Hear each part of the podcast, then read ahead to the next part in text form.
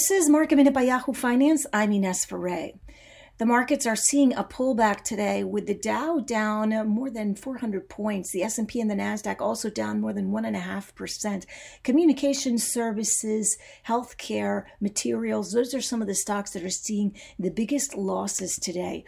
On the Dow, we're watching Verizon, which is down more than three percent, as well as Disney.